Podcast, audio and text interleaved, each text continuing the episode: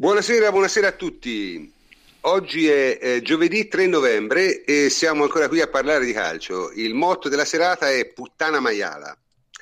Eh, dunque, non è stata ieri sera una partita estremamente eh, divertente né estremamente positiva e quindi siamo tutti un po', diciamo, eccitati. Il più eccitato di tutti è il plenipotenziario, ma lo farò parlare pochissimo, ve lo prometto.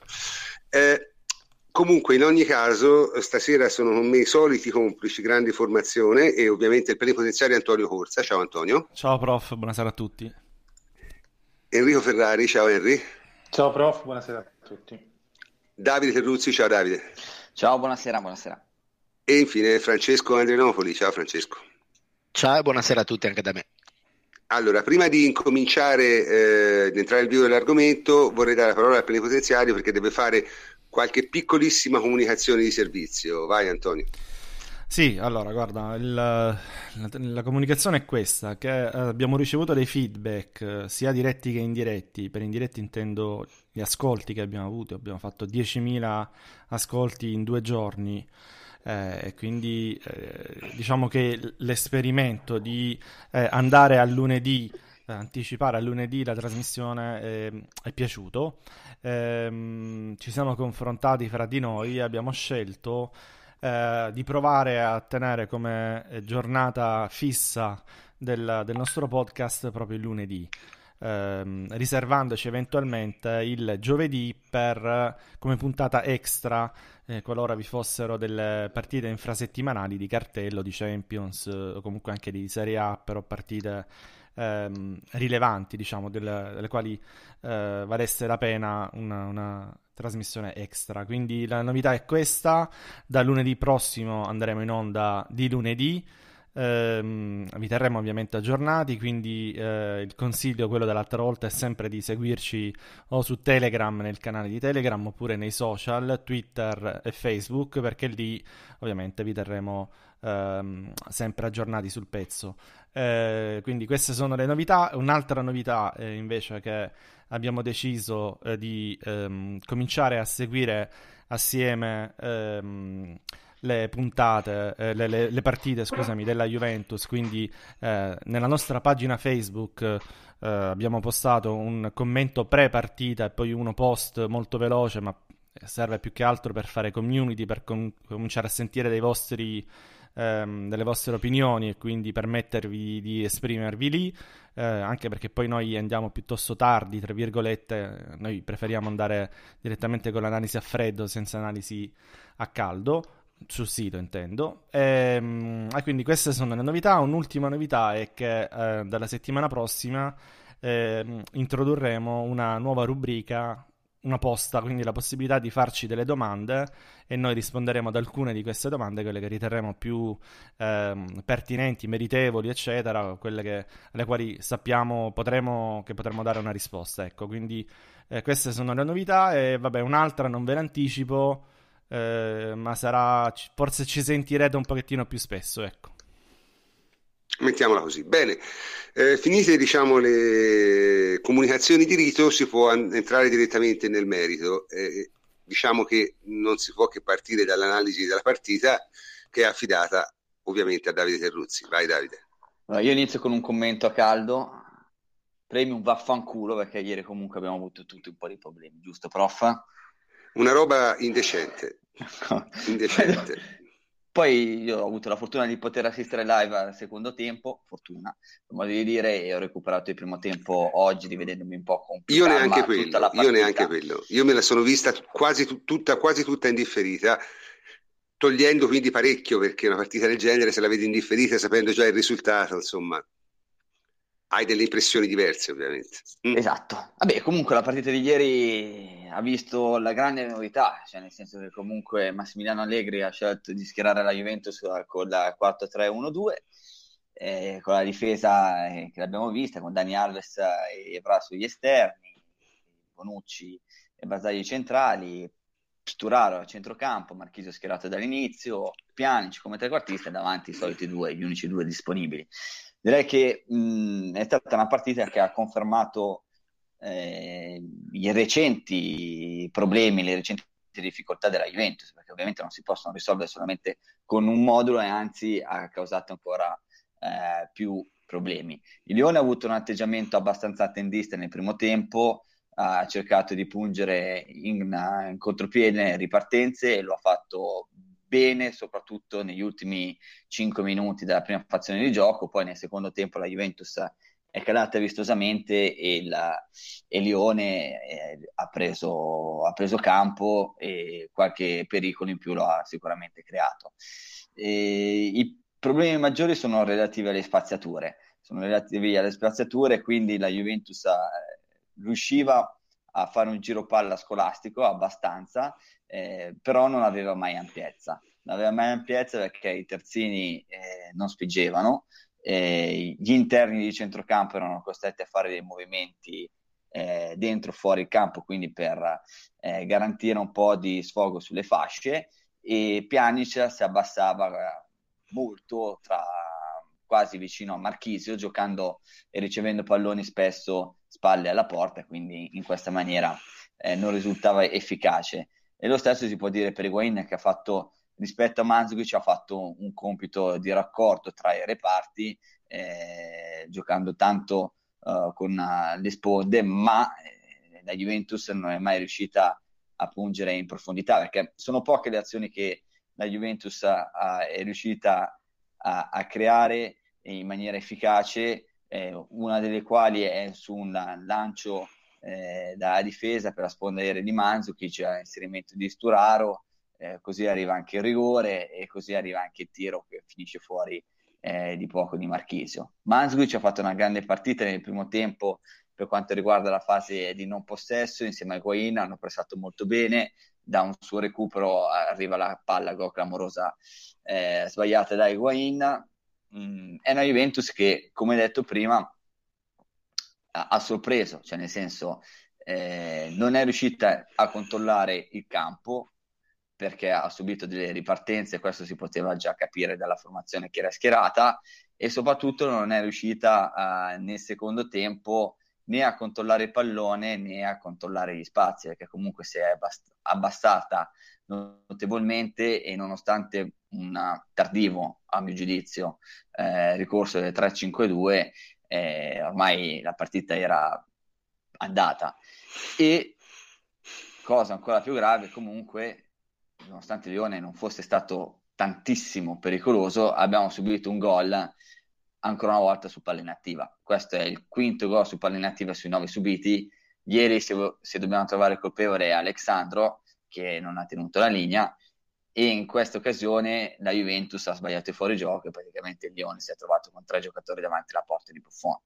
Eh, quindi direi che rispetto alla partita con il Napoli, nella quale avevamo parlato di una Juventus comunque ordinata tatticamente e che aveva fatto una buona partita, disciplinata, anche se non brillante dal punto di vista dello sviluppo offensivo contro Napoli stesso che si era difeso bene, non si può dire altrettanto della partita con, con il Lione.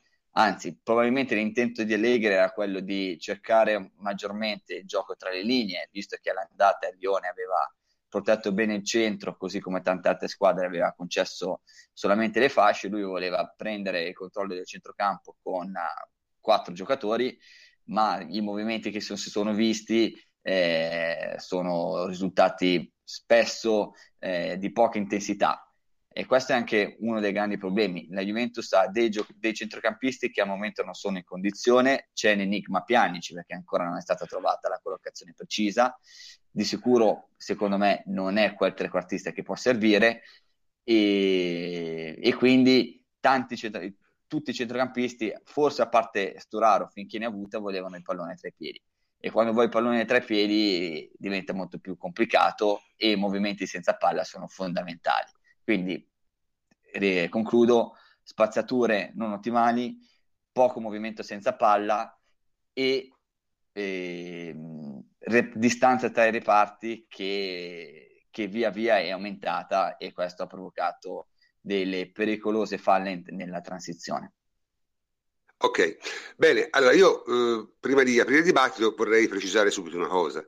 Allora, noi diciamo, io, io, ci sono due atteggiamenti che trovo ugualmente detestabili.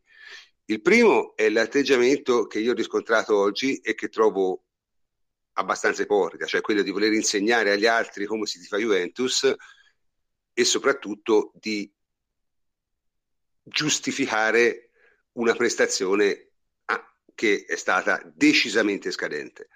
Quindi questa è una cosa, il giustificazionismo in quanto tale proprio mi disturba perché lo trovo intellettualmente disonesto.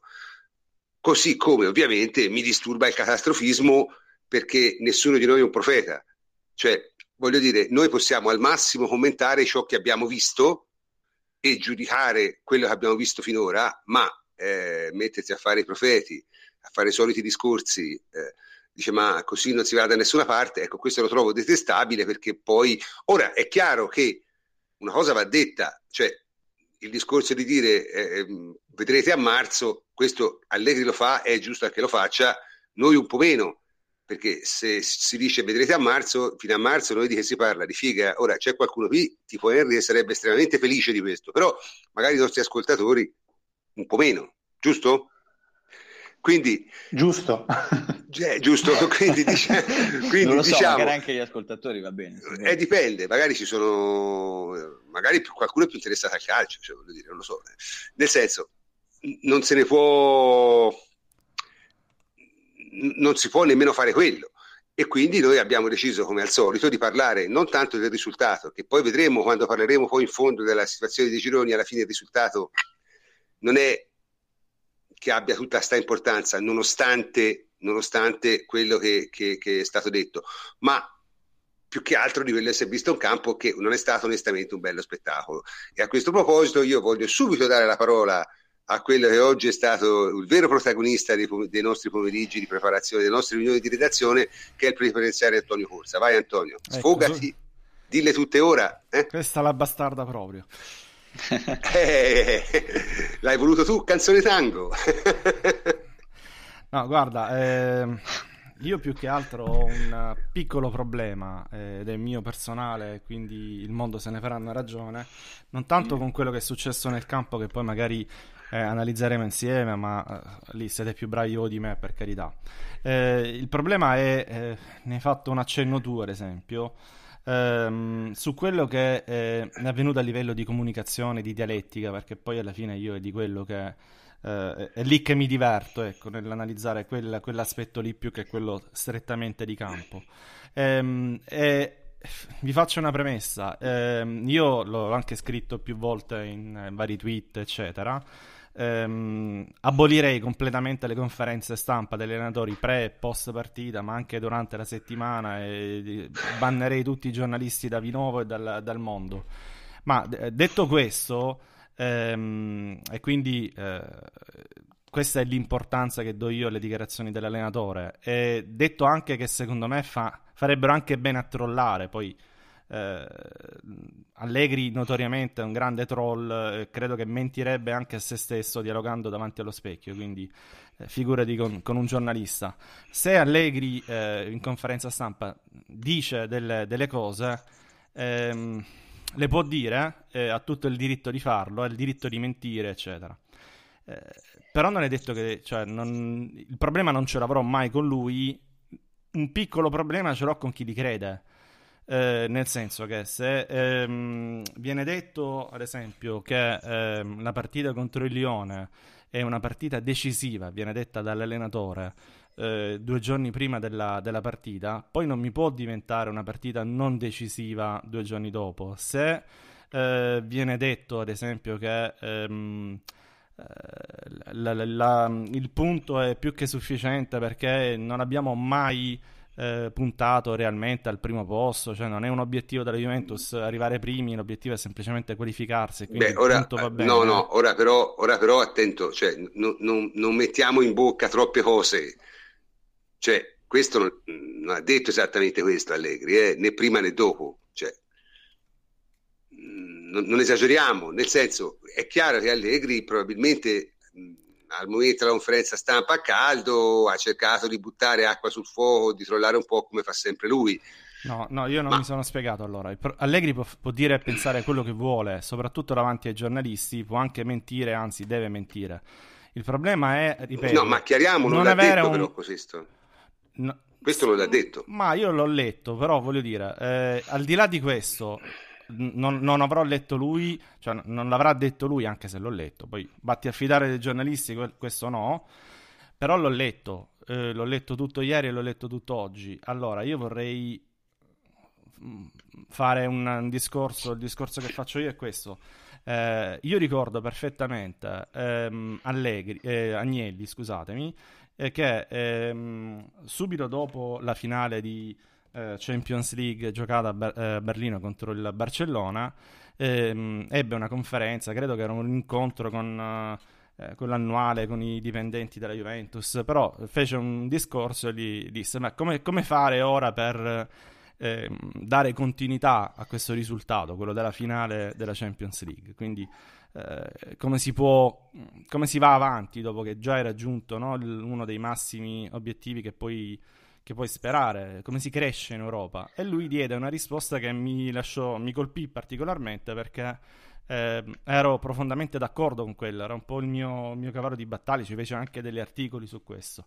E lui disse: La Juventus, secondo me, eh, potrà, crescerà davvero in Europa. Lo step successivo per crescere in Europa è iniziare a vincere i gironi. Cioè, vincere il girone e quindi imporsi come fanno le grandi squadre nel girone e dopodiché, una volta che tu hai fatto il tuo, hai lottato il, nel tuo girone, sei arrivato prima, poi arriva il sorteggio e il sorteggio ti può andare bene, ti può andare male proprio perché è un sorteggio. E puoi essere fortunato e quindi, tra virgolette, sfruttare il fatto di essere arrivato prima. Puoi anche essere sfortunato e, e ti può capitare la squadra più forte in assoluto che magari si qualifica per secondo e ti capita a te. Ehm, in quel caso, eh, a prescindere da come sei arrivato nel girone, ti becchi una squadra forte, una di quelle 3-4 squadre con le quali sai che puoi uscire perché sono comunque delle squadre almeno al tuo livello, e lì nulla da dire. Però tu devi lottare, devi farne uno dei tuoi obiettivi, eh, quello di lottare per vincere nel, nel tuo girone.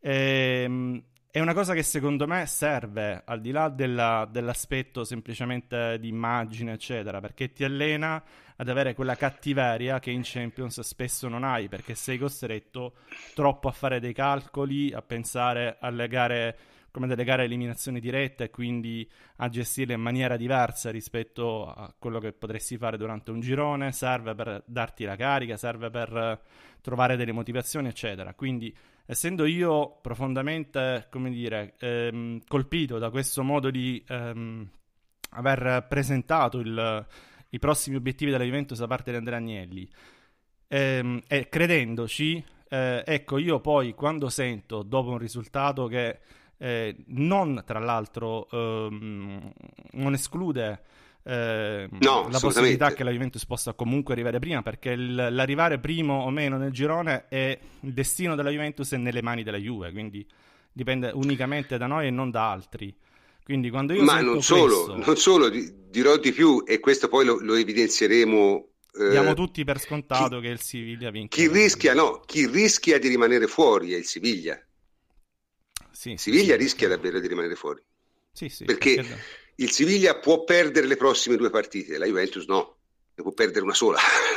Ma, e questa è la differenza. Ma io sono molto tranquillo a livello di qualificazione e tutto, cioè io eh, accetto chi mi dice, eh, eh, perché la, la, voglio dire, la matematica sono, sono, conti più o meno facili, riesco a farli pure io, ma dice questo, che il punto che hai conquistato contro Lione praticamente ti ha qualificato quasi perché c'è, certo, certo. Ti, gio- ti, giochi la qualificazione con la peggior squadra della Champions League quindi se non hai se non è tra virgolette che hai già battuto ma che hanno battuto tutti negli ultimi due anni tutti solo l'Arsenal, facilmente tu, solo l'Arsenal che però non conta quindi, perché, è l'Arsenal eh, quindi c'è la possibilità di giocarti in casa contro la Dinamo la codificazione a me va benissimo a quel punto cioè, Perdendo cioè, avremmo sempre potuto qualificarci, sarebbe stato un po' più complicata col punto, praticamente è come se fossimo già qualificati. Ora non vorrei fare...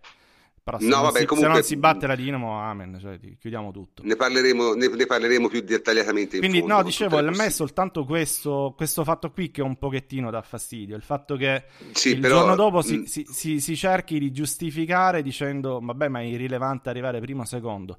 Secondo me è importante. Ma questo Secondo però non l'ha obiettivo... fatto Allegri questo l'hanno fatto altri. Cioè, questo è un discorso giornalistico, non è il discorso di Allegri, dai. Non, è un discorso giornalistico de... che in qualche modo ha fatto Allegri trollando, ma il problema non è che l'ha detto Allegri più o meno vero, perché Allegri, ripeto, trolla e fa benissimo, perché Allegri è uscito incazzato come una bestia e poi in conferenza stampa eh. faceva il pompiere. Quindi per questo dico io non do, non do credito alle parole di, di Allegri, perché era chiaramente lì con una maschera a recitare. Però che, che, si dia credito a questa teoria, vera o finta, eh vabbè, ma questo... è l'unico mio problema. Questo è quello che si diceva prima, questo è l'errore. Sono passionale su questa grosso. cosa qui. Per me bisogna arrivare primi, la, lavorare per, per, arrivare primi. Poi non ci si riesce. Perfetto. Allora, invece, invece, adesso diamo la parola a prima di, di così come diciamo Antonio era il più invelenito di tutti, diciamo il più equilibrato per una volta era il nostro avvocato Francesco Andrianopoli e quindi diamo subito la parola a lui per, per contraltare, diciamo. Ecco. Sì, sì mh, mm, giustamente tu hai detto prima che noi non siamo profeti, in effetti non lo siamo. Il massimo che possiamo fare, non solo noi, ma in generale, quando si analizza qualsiasi cosa, è cercare di metterla in prospettiva, perché in fondo alla fine della fiera una partita singola conta se è una finale di una coppa, altrimenti qualunque altro tipo di partita conta se messo in prospettiva con le partite che hai giocato prima e quelle che arriveranno dopo. Mettendo la partita in prospettiva, io sinceramente eh, sono rimasto ovviamente infastidito dal, dall'esito della partita, ma non particolarmente sorpreso perché eh, molti tifosi juventini pensavano di eh, giocare due partite arrembanti contro il Lione e, e, e fargli barcate di gol.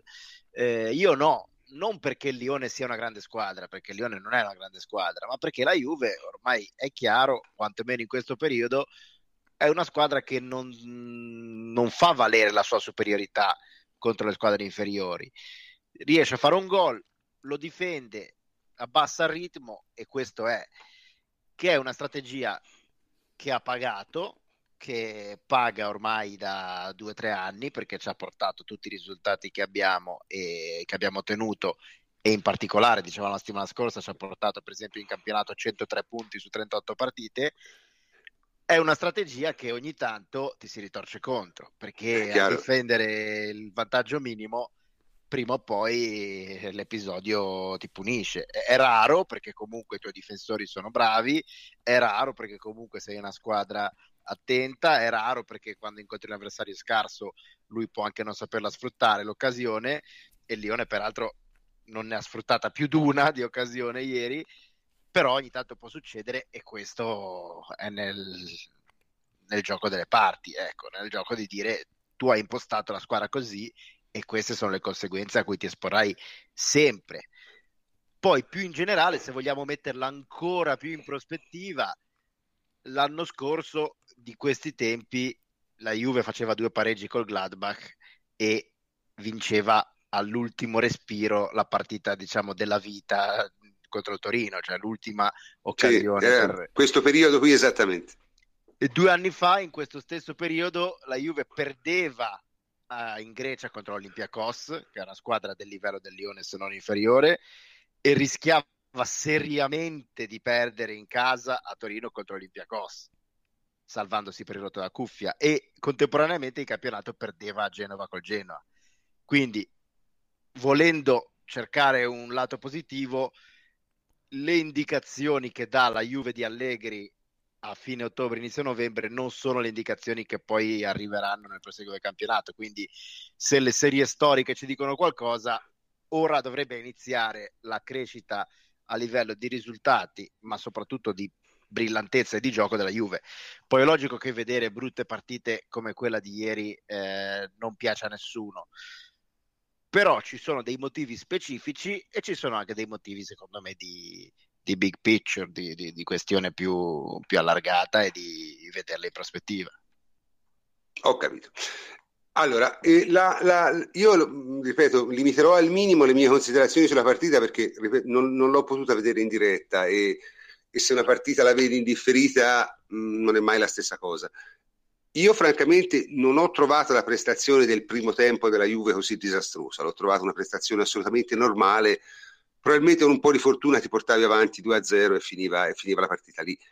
La prestazione del secondo tempo è stata invece decisamente preoccupante. Ma la cosa che più mi ha colpito, e questo io l'ho detto ben prima che la partita cominciasse, appena ho visto le formazioni, eh, mi ha colpito la scelta di usare questo tipo di schieramento tattico in una partita che a tutto si prestava, secondo me, meno che a quello, perché la mia impressione, che può darsi sia sbagliata, ma rimane comunque la mia impressione, è che se te questa partita la giocavi in modo, diciamo, normale, cioè col solito 3-5-2 con due esterni larghi, magari con Sandro e Quadrado, e facevi il tuo gioco, la portavi in fondo, come hai sempre fatto eh, in questo genere di partite. Invece hai scelto un, un, uno schieramento veramente, veramente strano, perché oltretutto, oltre a essere, diciamo, inedito, eh, presentava anche delle cose un po' particolari, perché presentava veramente una squadra di gente fisicamente proprio non al top, secondo me. Perché Marchese è dietro l'infortunio, Sturaro non giocava titolare da, da, dalla nazionale, quindi da giugno. Eh, insomma, eh, Alves e Ra sono due ultra trentenni. Pjanic, eh, vabbè, tutte le cose che ho detto in estate si stanno avverando, fisicamente non è un mostro. Eh, insomma, eh, la Juventus ha 4-5 giocatori in grado di fare il cambio di passo e di portare la palla su e per un motivo o per un altro qualcuno giustificato come Piazza e, e Lemina, uno infortunato, l'altro squalificato. Oh, però qualche altro, francamente, Quadrati e Alexandro in una partita del genere devono essere titolari per me. Quindi, diciamo, questo l'ho trovato estremamente strano e, e secondo me la causa principale di quello che è successo, eh, perché io sono fermamente convinto che se Juventus avesse giocato il suo schema solito avrebbe fatto anche molta meno fatica e quindi sarebbe arrivata agli ultimi 20 minuti con molta più benzina. Comunque la domanda è perché l'ha fatto? A questa domanda solo, c'è solo uno che può rispondere, cioè il, l'unico vero inter, eh, esegeta di Allegri del gruppo che è Henry. Dici Henry. sì, allora, io sono d'accordo con te, prof. Eh, sulla partita avete detto quasi tutto voi, eh, però io partirei eh, da lontano, cioè da, eh, da, da, quello che è stato il credo di Allegri per dieci anni, eh, dal, quindi dal 2003-2004, quando lui ha iniziato a fare allenatore, fino a che non è stato al Milan, dove ha sempre giocato, sempre giocato col 4-3-1-2, ma con pochissime variazioni, se non al Milan, di 4-3-3. Eh, alla Juve Allegri ha ereditato una squadra tre anni fa con un impianto di gioco stabile, consolidato, fondato su principi di gioco definiti e rigidi, quindi schemi, schemi, schemi, schemi, schemi, tra parentesi Antonio Conte, però eh, è riuscito, e, e, bisogna, e tutti noi gli abbiamo riconosciuto, eh, la grande capacità di gestione del gruppo post, diciamo, dittatura Conte, no? chiamiamola così, e, e, e soprattutto la grande rica- capacità di rimodulare allentare quelle rigidità tattiche e nervose che erano parse un limite per la Juve in Europa. Eh, Allegri eh, quindi ha, basato la sua Juve su principi di gioco diversi, fondati sulla ricerca della buona tecnica, finalizzata al possesso, alla gestione dei momenti della partita, che ha consentito in fase offensiva di essere più liberi, quindi di dare più risalto alle qualità dei singoli, e in fase difensiva di applicare quel sistema consolidato negli anni che, veniva, cioè che, che quindi veniva dagli anni precedenti. Ehm, però tante volte, eh, seppur gradatamente, Allegri ha cercato di sradicare questo sistema difensivo fondato sui tre difensori, quindi sulla sulla BBC, no? Sulla BBC. Eh, ci è riuscito a fare questo? Cioè, secondo me, ni, perché alla fine lui è sceso a compromessi, tra virgolette, schierando quel famoso sistema ibrido di cui parliamo da sempre, eh, quindi la difesa a 3 più un esterno difensivo eh, che, che, rientra, che sta, eh, sta più basso rispetto all'altro. E quindi diciamo maschera un po' questa difesa a 4 eh, ma quando Allegri ha provato, però la ricerca di Allegri è stata continua eh, nel cercare di passare definitivamente alla difesa a 4 classica. Eh, e lo ha fatto sempre in partite particolari, in partite di cambio che non erano determinanti per il risultato, ma potevano diventarlo per il gruppo, perché lui ha cercato di imporre al gruppo la difesa a 4 in partite determinanti, come la Roma eh, due anni fa, se non sbaglio, o addirittura l'anno scorso, il Napoli, sempre l'anno scorso, il Panathinaikos ca- o l'Olympiakos in casa, questa con il Lione.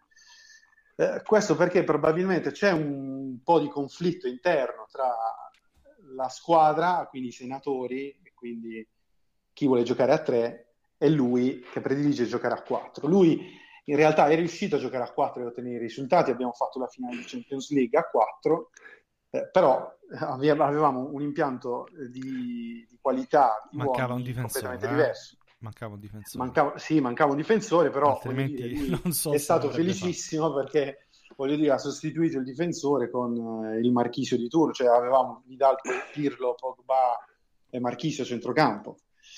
Eh, scusa una ecco, cosa, io, io credo, Harry, un attimo, un attimo, scusa. Sì, no, no, no. Ti, poi ti ridò subito sì, la parola.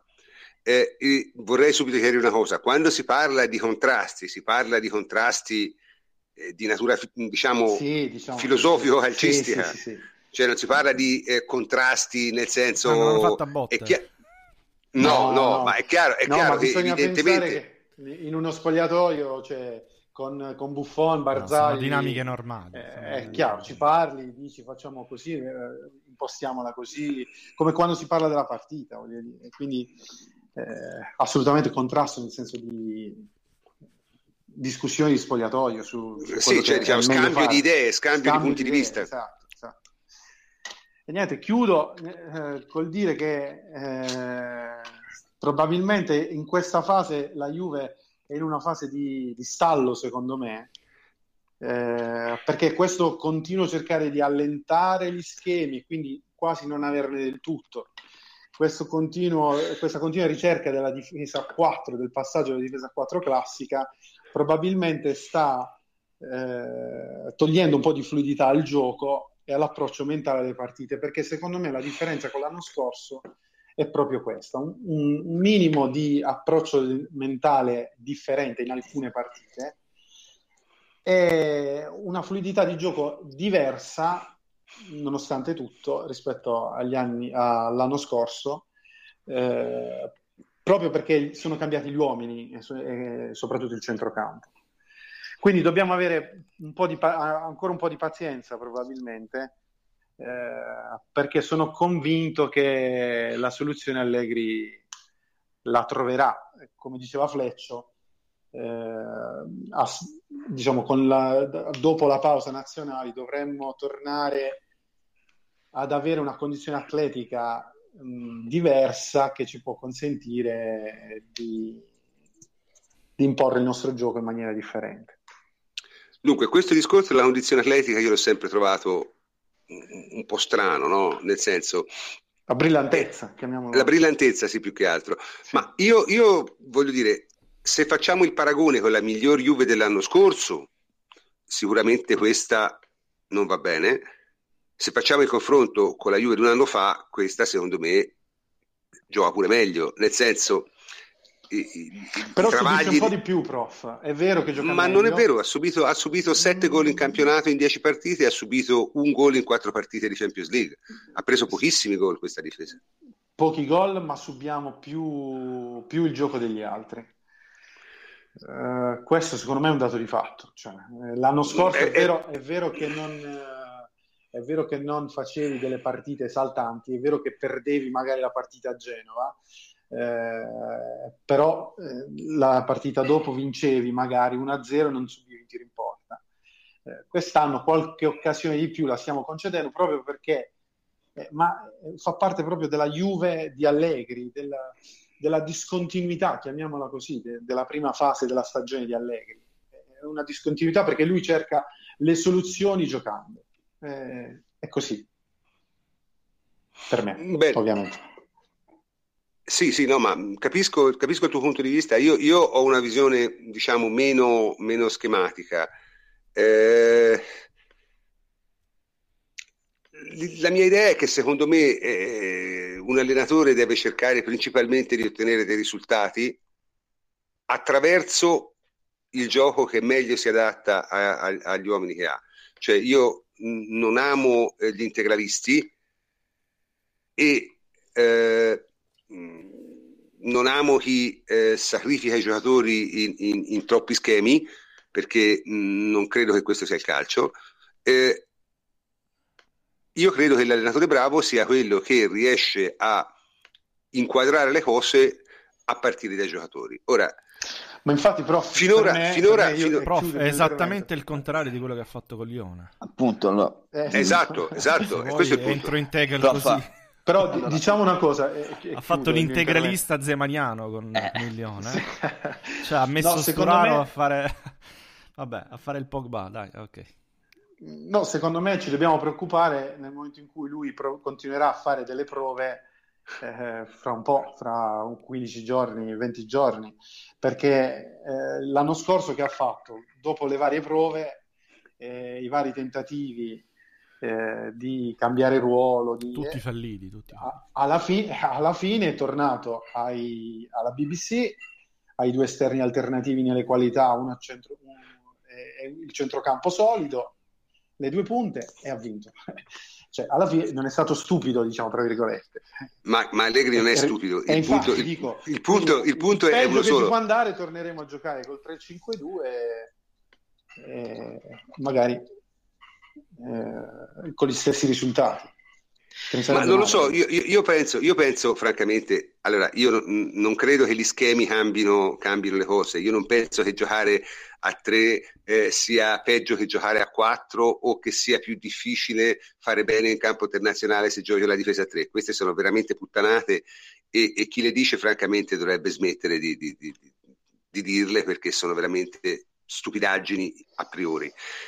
E, e, e te una squadra vince se sfrutta, le, se sfrutta i giocatori che ha, quindi se sfrutta al massimo i giocatori che ha in campo e quindi che lo faccia giocando una difesa a 3, a 4, a 5, a 12 o a 21 è esattamente uguale.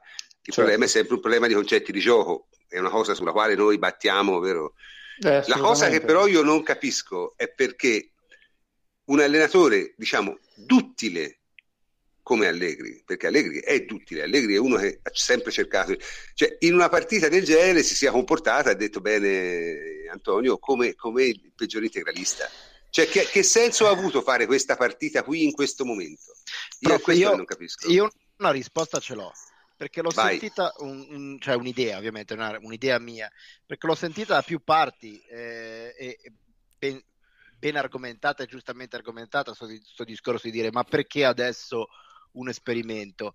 Ma io la domanda la ribalto, cioè quando è che tu puoi fare un esperimento e contro chi? Perché è logico che in una partita decisiva o contro o, o, di cartello, tipo se giochi contro il Bayern Monaco non puoi fare esperimenti. Leccio, ti rispondo a questa parte... domanda? No, aspetta, aspetta, fammi finire. D'altra parte non lo puoi fare neanche contro, eh, in casa contro il Lecce, perché sarebbe un esperimento che non vale nulla.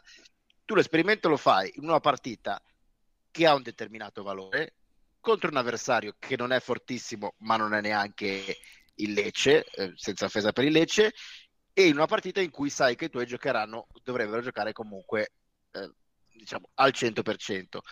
Quello è, e c'è anche qui un ricorso storico, perché quando è stata la prima volta in assoluto che Allegri ha schierato il rombo, quello che poi ci ha portato in finale di Champions, in casa con l'Olympiacos. Partita in cui rischiamo sì, sì eh, seriamente di uscire. E quindi anche lì ci sono questi ricorsi storici. Anche quella sì, che è una partita, partita diciamo di, di, questo livello sì, ho un problema con la tua teoria Fletch ancora poi... più rischiosa ancora più rischiosa perché lì rischiavamo seriamente di uscire perché venivamo da, da, due sconfitte consecutive perché avevamo perso con l'Atletico e con l'Olympiacos.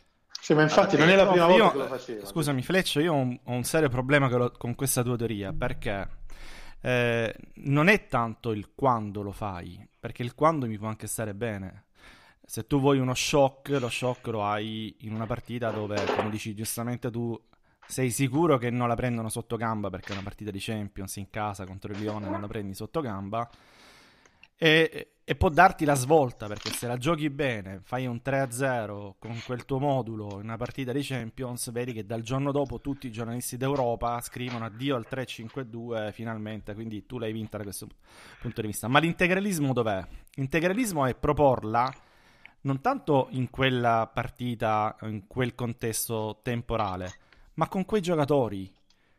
Cioè, se tu hai a centrocampo Marchisio che ti torna da un infortunio che non è al 100%, se hai Sturaro che all'esordio stagionale non giocava dalla partita con la nazionale, e, e si è visto, aggiungo, c'hai che, Chedira che non è in forma, o meglio, che ha dimostrato tutte e sì, tutte, ogni volta che è stato schierato come, eh, con compiti tattici diciamo, par- diversi da quelli dell'anno scorso, quando gli hai chiesto di allargarsi, di giocare sull'esterno, le ha fallite tutte. Se tu hai un attacco dove c'hai due centravanti, ti manca di bala, un, un giocatore che giochi tra le sì, linee. No, ma è chiaro, eccetera. cioè tu dici Se sì, tu c'hai Pjanic, quello che... allora se tu hai questo contesto, vai incontro a un suicidio più che uno shock. Eh, quindi la- la- dov'è, dov'è che mi, mi ha fatto strano a me? Perché di solito Allegri è l'esatto contrario, cioè un allenatore furbo e più paraculo, ti fa questa cosa qui quando sa che è al massimo della condizione e che può andarti bene. Ma se lo fai con questi giocatori qui, io non riesco neanche a bocciare il, il rombo. È proprio bocciata l'idea di farlo con quei giocatori lì. Ma mh, non lo so, perché in realtà il rombo lo puoi fare solo con questi giocatori qui. Perché è logico che il rombo non lo puoi fare con Pjanic mezzala, perché ti serve uno che poi si faccia che quel rombo che quando ti difendi si schiaccia e diventa una- un centrocampo a 4. Eh, però se la soluzione che che stai trovando è far giocare esterno Sturaro e Chedira, non è una grande soluzione, eh, Francesco. È un test, è un test. Cioè, tu devi vedere se hai i giocatori per fare il rombo. Provi a dire, seco- ma secondo me l'idea di Sturaro in quel ruolo lì non era malvagia in teoria, in teoria poi è venuta particolarmente male, magari anche perché Sturaro era al rientro, si è visto che era anche un po' confuso in certe situazioni, però che eh, quel- quella azione Eh, in cui si è- si è- un mio amico ha scritto, mi ha scritto il processo Sturaro.exe ha smesso di funzionare inaspettatamente Non ce la faceva più, poverino. perché di Sì. colpo ha perso totalmente. Però Eh, per vabbè, dire, eh, vabbè. è, è- È erano- anche punitiva era un- quella clip, dai. No, esatto, esatto. Era un test, era un test dicendo noi abbiamo il nostro 3-5-2 ibrido con la dife- difesa un po' a 3, un po' a 4 che funziona. Abbiamo la possibilità di fare un 4-3-3 perché Allegri l'anno scorso nei momenti di, eh, di massima tensione ha usato il 4-3-3 e paradossalmente il 4-3-3 comunque è uno schema facile che non necessita di grandissima eh, preparazione perché è uno degli Sì, anche perché diventa quasi sempre 4-5-1, eh, poi. Esatto, esatto, poi ha, degli- ha dei movimenti abbastanza tipizzati, hai giocatori che lo sanno fare, quindi non hai bisogno di provare un 4-3. Il rombo con questa rosa dov- devi, dovevi e secondo me dovrai ancora, perché è sempre meglio avere un po' più di freccia proprio l'arco, provarlo.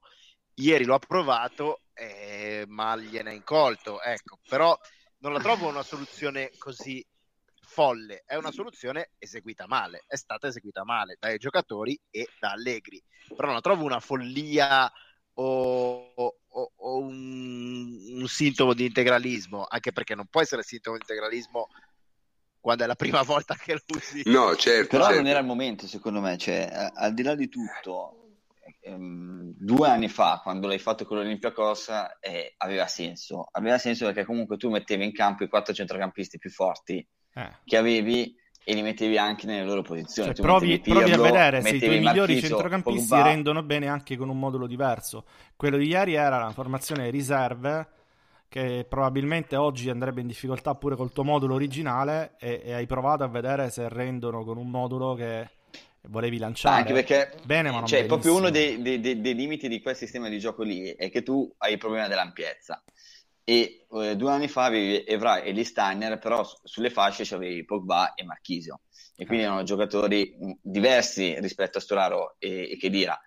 e ragioniamo a livello assoluto, quindi al top della forma, sono giocatori propriamente diversi e lo stesso vale anche per i trequartisti, perché comunque Vidal è il tuttocampista, uno che ti fa pressing da solo, che ti faceva il terzo uomo perché comunque è molto dinamico, Pjanic no, Pjanic non lo è, è diverso. E, e soprattutto Tevez poteva fare quel lavoro di raccordo, Higuain eh. un po' meno, lo può fare di bala.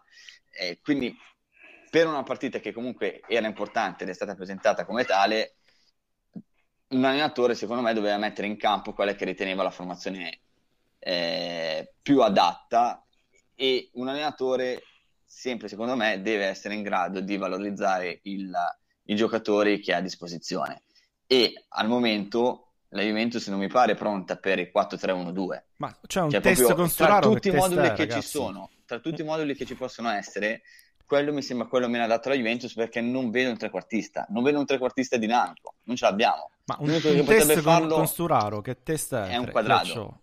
Un test con no, Sturaro. ma scusa, ma io sono... Ma Sturaro eh, non è il problema Sturaro, il problema è, eh, giustamente ha detto uh, Davide, il rombo al momento non è adatto alla nostra rosa.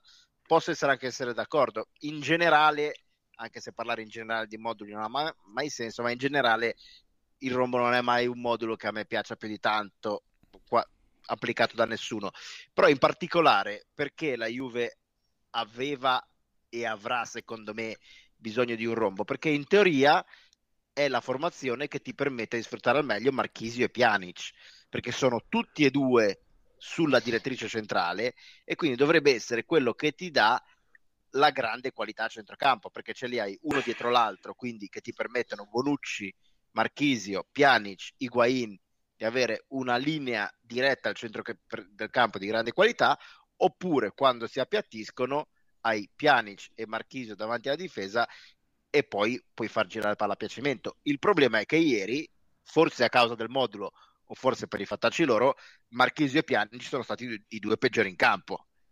E quindi questo ti ha fatto deragliare tutto lo schema, però lo, il motivo tattico di fare il rombo non è per Sturaro. È per allora ti, ti, ricambio, ti ricambio per... la domanda: ma secondo è, te no, abbiamo le mezzali per giocare che... nel rombo? In assoluto? Ma... Perché ma secondo questo... me un esperimento è, ha senso se lo puoi replicare, cioè se tu puoi. Beh, costruire... una ce l'abbiamo.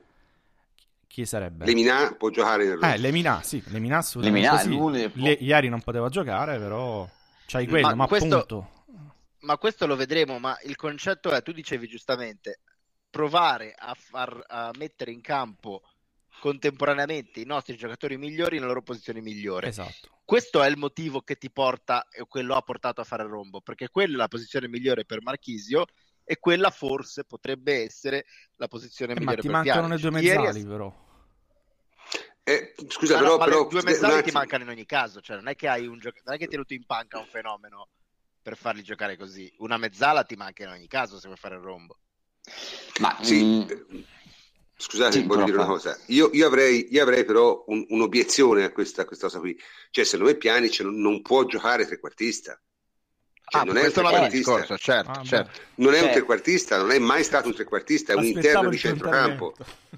Ma, ma, ma, ma, ci stanno tutti i discorsi. Allora, mh, mm, secondo me, un allenatore poi dopo è giusto che abbia le sue idee abbia i suoi principi certo, di gioco, certo. quindi quello della calma, giusto pure che le provi, eh, per carità. del controllo, e queste eh, sono indipendenti dalla, dal modulo, cioè tu puoi giocare col 5-5-5, puoi giocare con la 4-4-2, col 3-4-3, con tutti i moduli del mondo, perché i moduli sono secondari poi, cioè i moduli sono dei vestiti che adatti tu alle caratteristiche dei giocatori, ma adesso manca proprio il trequartista, cioè se tu vuoi giocare con la difesa 4 e il centrocampo a 3, e il centrocampo a 3 è, è must per Allegri, lo sappiamo, con la rosa che hai in, in un discorso futuro, futuribile, puoi giocare con un 4-3-2-1, puoi mettere Pianice di bala dietro una punta e puoi mettere Lemina sul centro-sinistra, sul centro-destra, insieme a, a, a Marchisio e, e Chedira, cioè in quel punto magari avresti un po' più di fisicità, oppure se Piazza ti esplode puoi metterlo, cioè puoi fare diverse cose, puoi far giocare Quadrado eh, sul centro-destra, di bala sul centro-sinistra, puoi fare tante cose, ma per quello che era il momento storico della Juventus, per esperimento, sempre come, come succede, avevi trovato una quadra al momento che era la difesa 3 con Alves finto, ter- finto terzo centrale di difesa, quindi finto centrale di difesa, e mettevi Alexandro a sinistra e Quadrado a destra in maniera tale che Chedira doveva attaccare la, eh, in verticale, Quadrado ti dava un piezza, Dani Alves giocava nella sua zona di campo preferita, sulla sinistra c'hai Alexandro eh, che è un pare- cavallo, va da parentesi, solo. chi hai lasciato fuori quei due, può eh. giocare un po', hai lasciato fuori eh, I due migliori che c'hai probabilmente hai lasciato fuori. Questo no, secondo ma... me è, è, stato il problema di che poi magari non avrebbe risolto niente, però per quali sono le caratteristiche dei giocatori è un sistema che, che va bene, che, che sembra potersi adattare al momento attuale storico della Juventus. Poi magari fra cinque mesi questa è una profonda bestemmia e non bisogna farla assolutamente. No, ma io sono d'accordo, cioè magari non mi sono spiegato, non sto dicendo che a me piacesse il rombo di ieri, a me il rombo non piace in generale e secondo me sono totalmente d'accordo che non sia lo schema migliore per questa Juve, ma ragionando al contrario, visto che Allegri non è né un pazzo né un integralista né ieri era ubriaco quando ha fatto la formazione, io mi sono fatto la domanda perché ha fatto una formazione così che ha tutte, tutti i pregi e pochi e tutti i difetti che avete elencato voi e l'unica risposta che mi sono dato è stata voleva vedere Marchisio lì e Pjanic lì come andavano. Ieri la risposta è stata molto male, poi da qui può anche darsi che sia l'ultima volta che lo vedremo o può darsi che verrà riproposto più avanti. Non per me so. no, lo ripropone sicuro. Non lo so, però cioè, io no, io conoscendo, conoscendo Allegri non lo rivedi più. cioè non lo rivedi più così. Questo per me è sicuro. Nel senso, Allegri è un pragmatico, cioè sa benissimo che ha, usato il bonus. È giocato la, la cartuccia, dai. Sì, sì, ha giocato il bonus e insomma non, non lo rifarà secondo me, non lo rifarà. E, d'altronde voglio dire, questa squadra per adesso deve giocare con la difesa a tre, due esterni larghi. È il modo in cui gioca meglio in assoluto, è il modo in cui tiene meglio il campo, il modo in cui se ne riparla a gennaio, eh, perché se arriva qualche ma non c'è un giocatore, un singolo giocatore che ti possa far cambiare la cosa. Cioè non... No, neanche perché per te me, hai, per... hai, hai, i tuoi migliori giocatori e sugli esterni. Capisci? Hai Vabbè, tutti i giocatori. Sono so discorsi che ci facciamo dall'anno scorso. Diciamo che non abbiamo cambiato idea nel frattempo. Eh, forti sugli esterni perché se te per fare questo schema devi giocare praticamente con, con, con Alves e Evra non va bene. Esatto. Sì, però c'è, c'è il problema di Pjanic cioè, alla fine Pjanic mezzala sinistra è il suo ruolo eh? è il suo ruolo vabbè mezzala destra però destra o sinistra a quel livello eh... lì deve essere uguale eh? Eh, è quello che ha sempre ma... fatto negli ultimi anni mezzala a destra, destra. ha sempre sì, fatto sì, ma, cioè, ma, ma direi che lui è, è un interno sì, di possesso Okay? Esatto. Cioè, nel senso è uno che si può anche abbassare ad avviare l'azione, ma ha bisogno di giocatori che attaccano lo spazio. Esatto. Se lui non c'è giocatore che attacca lo spazio, la, lo spazio chi dà la palla. Cioè, è un, è un po' come se tu c'hai Pirlo e non c'è nessuno che attacca la profondità. E che fai? Che ti faccia un break. In questo e, senso, le Mina e Di Bala sono Pjanic, fondamentali. Pjanic ti può fare break palla al piede. Alla Roma ne faceva tanti di percussioni Lemina e Di Bala. entrando dentro con delle triangolazioni. E comunque ieri in una partita disastrosa ha, ha, creato da solo un'occasione da gol enorme per Mandzukic. Sì, sì, ma quello, comunque... lo fa, quello lo fa. Eh, eh, quindi eh, quello è, un, è, comunque una risorsa Pjanic che, che, va sfruttata meglio, non basta dire Pjanic sta giocando male. Ma Bisogna pure col Napoli dire... ha messo un paio di palloni no, es- per Higuain è... fenomenali, esatto, poi speggiare esatto, in campo, esatto. però le ha messe. Bisogna dire che cosa possiamo fare per farlo rendere al meglio e secondo me è la domanda che sta facendo Allegri, mentre spesso l'analisi si ferma a Pjanic ha giocato male, è vero. Certo, ma, ma secondo, secondo, me metterlo nel ruolo di ieri sera non è l'idea giusta perché senza in quel Dybala, ruolo lì, senza Lemina, ripeto, cioè, secondo me sono questi due giocatori che in quel ruolo lì, in quel ruolo lì, ma poi non è quello, Pjanic non, non, non, è, non può giocare statico in mezzo alle linee, lo marcano, finisce lì.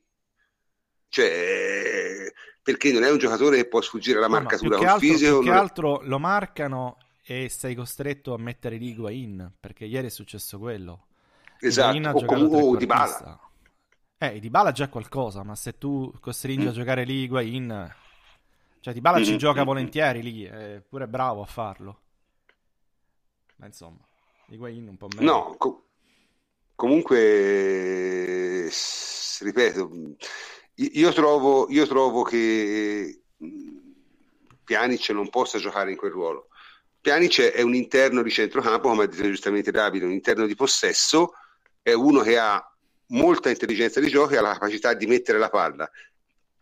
Noi abbiamo un giocatore che ha la capacità di mettere la palla, un giocatore che in teoria è molto bravo a smarcarsi, cioè Higuain, per ora però non l'abbiamo visto molto. Questo va detto. Questo va detto. Io... Neanche i compagni l'hanno visto molto, eh. Questo è vero. Perché Higuain fa sempre 10, 15, 20 movimenti quando... Cioè, ti dà sempre una soluzione. Eh, non riusciamo a trovarlo. Quando lo troviamo, lui o fa gol o magari quella è il primo gol che sbaglia a porta vuota. Quindi... Sì, sì, sì, è vero. È vero. Credo che abbia sì, il 50% possono... di conversione in gol eh, dei, dei, tiri che ha fatto. Sì, ma, ma comunque poi i gol si possono non sbagliare, eh, non, non, è, reale, non, non, è que- non, è quello il problema, i gol si sbagliano, cioè non, è quello. È che, diciamo, il, il, trucco, perché l'anno scorso nel Napoli eh, Higuain segnava tanto? Perché veniva rifornito tanto. Eh, certo. Cioè, lui, è lui è un giocatore che ha la stessa più o meno la stessa percentuale di realizzazione sempre. Esatto. Adesso sta ricevendo meno palloni, adesso sta ricevendo meno palloni. Ma mi vorrei confermare su, fermare un attimo su alcune osservazioni dei nostri ascoltatori, perché qualcuna via via è venuta eh, interessante. Per esempio Alberto Marangoni dice sono sempre più vedovo e inconsolabile di Pogba, ne parleremo, ne parleremo. Eh, lo siamo tutti, però d'altronde nella vita eh, quello che hai visto morire considerato perso, diceva Catullo, insomma, non è che si può continuare a, a guardare il passato. Eh, c'è chi dice che, che invece Pjanic è sopravvalutato, secondo me non è sopravvalutato, secondo me è valutato quello che vale. Il problema è che se te hai un giocatore come Pjanic e, e non lo metti nella condizione di fare quello che, che, che sa fare, eh, diventa veramente inutile, questo sì, sono d'accordo. Ma non credo sia tanto di Pjanic, il problema di Pjanic. Eh, poi c'è chi dice, per esempio, eh, che ci meriteremo eh, a Ranieri e cose così perché critichiamo Allegri. Critichiamo... Allora, è vero, è vero sicuramente. Fleccio la prende sul personale, eh, sta cosa qui. Come chi? Fleccio, Fleccio la prende sì. sul personale. Sì, sì, io... già, grande estimatore di Ranieri. No, ma io, dire, io non vi ho offesi, quindi perché dovete tirarmi addosso Ranieri? Ecco. No, no, no, per carità, per carità. Ci mancherebbe, te sei escluso. Eh, io voglio dire, è vero, è vero che Allegri non ha conquistato il cuore della maggior parte dei tifosi della Juve ed è vero che spesso e volentieri molte critiche nei suoi confronti, nei confronti della società, sono stupide e preconcette ma questo non c'entra niente con la partita di ieri. Questo è il punto. Non c'entra nulla.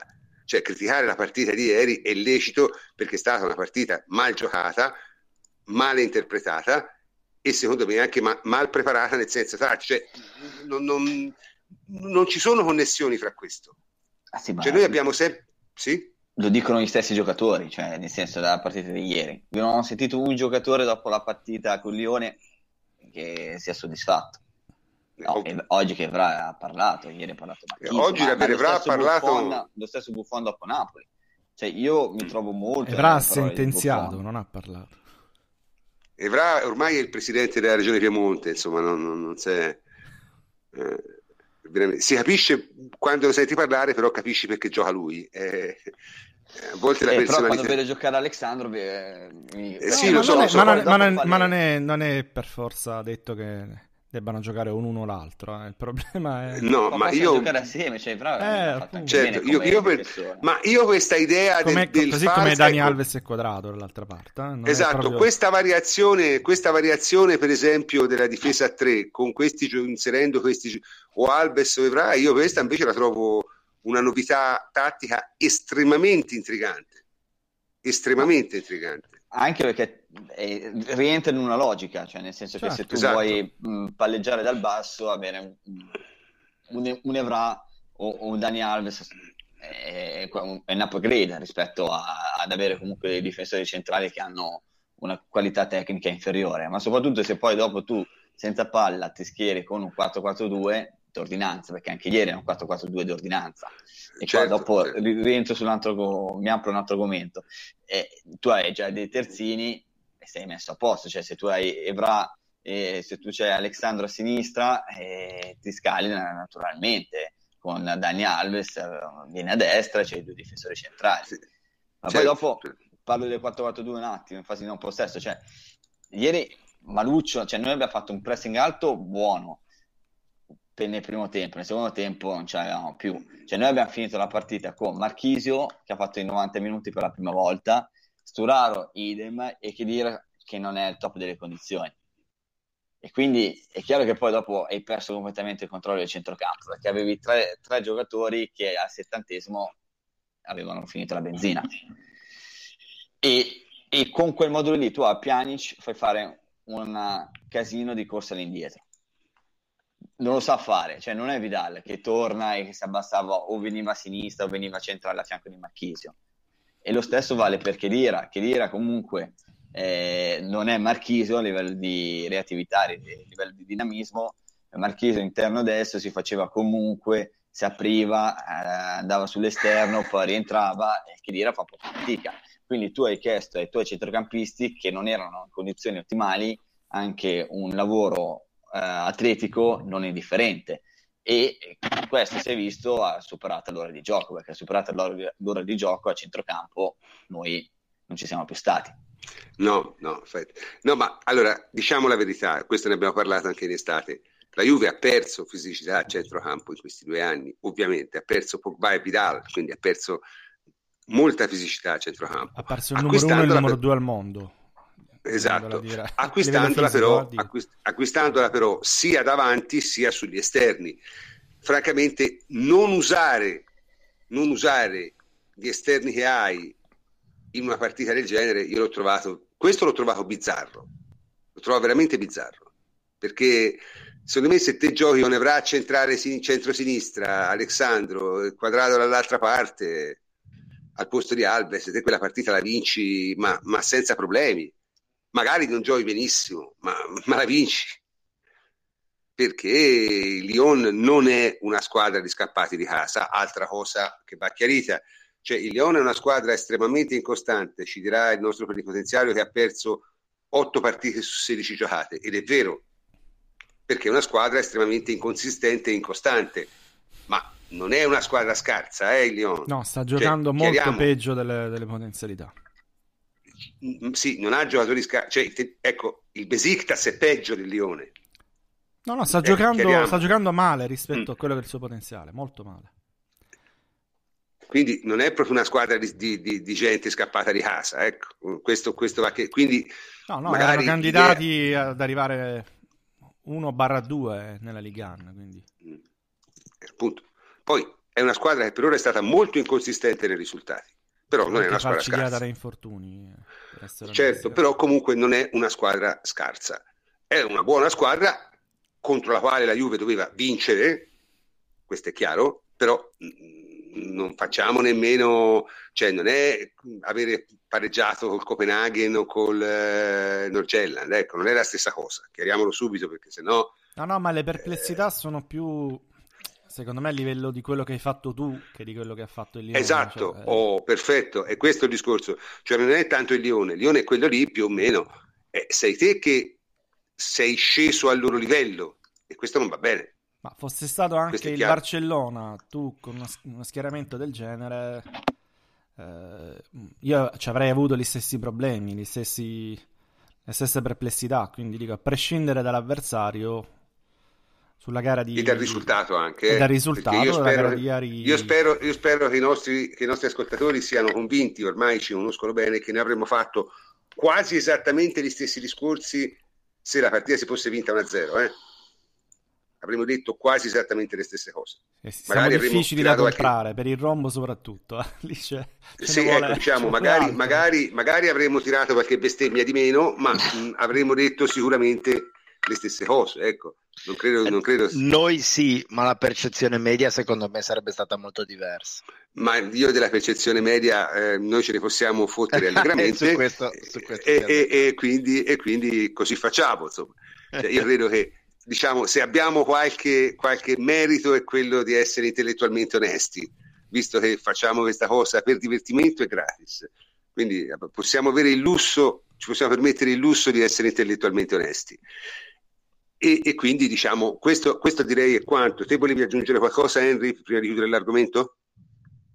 Mm, no, prof, cioè, sulla partita abbiamo detto, credo, tutto quello che si potesse Perfetto, dire. l'abbiamo, l'abbiamo esaminato. Bene, prima di passare all- all'ultima parte della trasmissione in cui parleremo un po' delle varie possibilità, delle combinazioni di gironi, diciamo una parte un po' più leggera. Eh...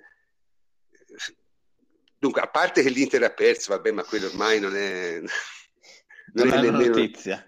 Non è una notizia, poi sai, io voglio dire, francamente Ma gli auguravo di vincendo, perdere. giusto? Stavano vincendo, sì. Sì, gli auguravo di perdere, ma non tanto per l'Inter, eh? non tanto per, Per l'Inter, vecchi, per vecchi. per vecchi, sì, per vecchi che, che antivecchi. non ho scordato quello che combinò in quella partita della primavera, che è una cosa per la quale un educatore dovrebbe essere radiato. Non c'è altra, non c'è altra possibilità, radiato. Perché veramente mettere in mano ragazzi di, di- di meno di 19 anni a uno così è una cosa che non si può fare, cioè dovrebbe essere vietato. Ma lasciamo perdere l'Inter perché veramente qui ci dicono giustamente se parlate dell'Inter passate al trash, effettivamente è abbastanza trash. L'altra notizia della serata è che il Manchester United ha perso di nuovo e Pogba si è fatto male. Ma notizie Il ormai Il Manchester United di eh, Mourinho, giusto? Comincia Come, scusa? diventare una Il. Manchester di, di Mourinho, giusto? Sì, il Manchester di Mourinho, sì. Manchester di Mourinho. Ha perso 2-1 col Fenerbahce andando sotto 2-0 prendendo un gol fantastico da Mussasso, Eh, non so se l'avete visto. Musasso, sì, sì, come no.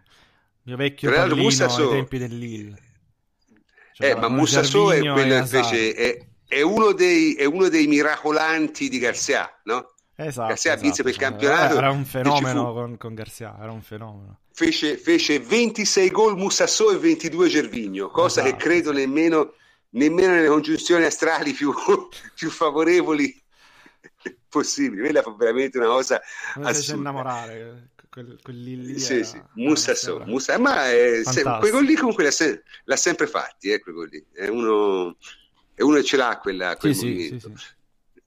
E comunque, cioè, eh, effettivamente, eh, molti probabilmente tifosi juventini hanno mandato una serie di maledizioni terrificanti a Pogba quest'estate, ma sono arrivate, eh, perché veramente, veramente peggio, cioè sta andando ancora peggio di come mi immaginavo io e me l'immaginavo male. Quindi è veramente incredibile secondo me. Cioè, ora Henry, te che sei un noto estimatore di Murigno, hai... vuoi commentare questa cosa?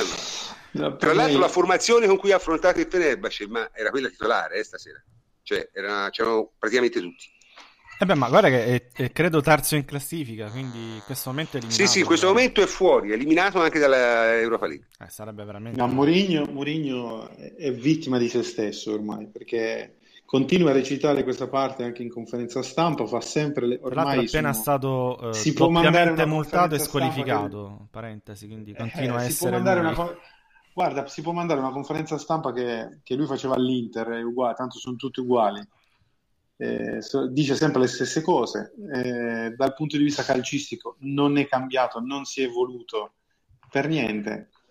Eh, per Pogba mi dispiace, mi dispiace molto, anche se alla fine eh, l'avevamo detto che era sì. una scelta sbagliata e si sta rivelando tale. Poi sicuramente non è sbagliata per il suo portafoglio, questo sicuro. E sicuramente probabilmente avrà un'altra chance. Ma magari non, non sarà sbagliata nel medio-lungo termine, dai. eh, Però- Sì, perché tu dici prima o poi lo indovinano un allenatore di calcio. Può essere. Eh, può essere. Può essere. Sì, comunque, insomma, mh, non è detto, eh, perché io ripeto, io all'inizio ho fatto l'esempio del Anche, Liverpool. anche noi in Italia ce l'abbiamo un esempio, cioè anche l'Inter ne ha spesi di soldi male, voglio dire, negli anni, quindi Certo, certo, Murigno. no, che no, Pogba no, notoriamente- non lo sfanculiamo. che notoriamente non è uno che ci rimane simpaticissimo, ecco, mettiamola Anzi, così. Anzi, No, si vuole Scusa, vedere, prof, insomma. una comunicazione di, di di- eh, servizio. Eh, Sì, sì. Ho visto che si è interrotto probabilmente per qualche secondo, non so, chiedo a, voi che siete in diretta di confermarmi se si sente di nuovo tutto, tutto bene.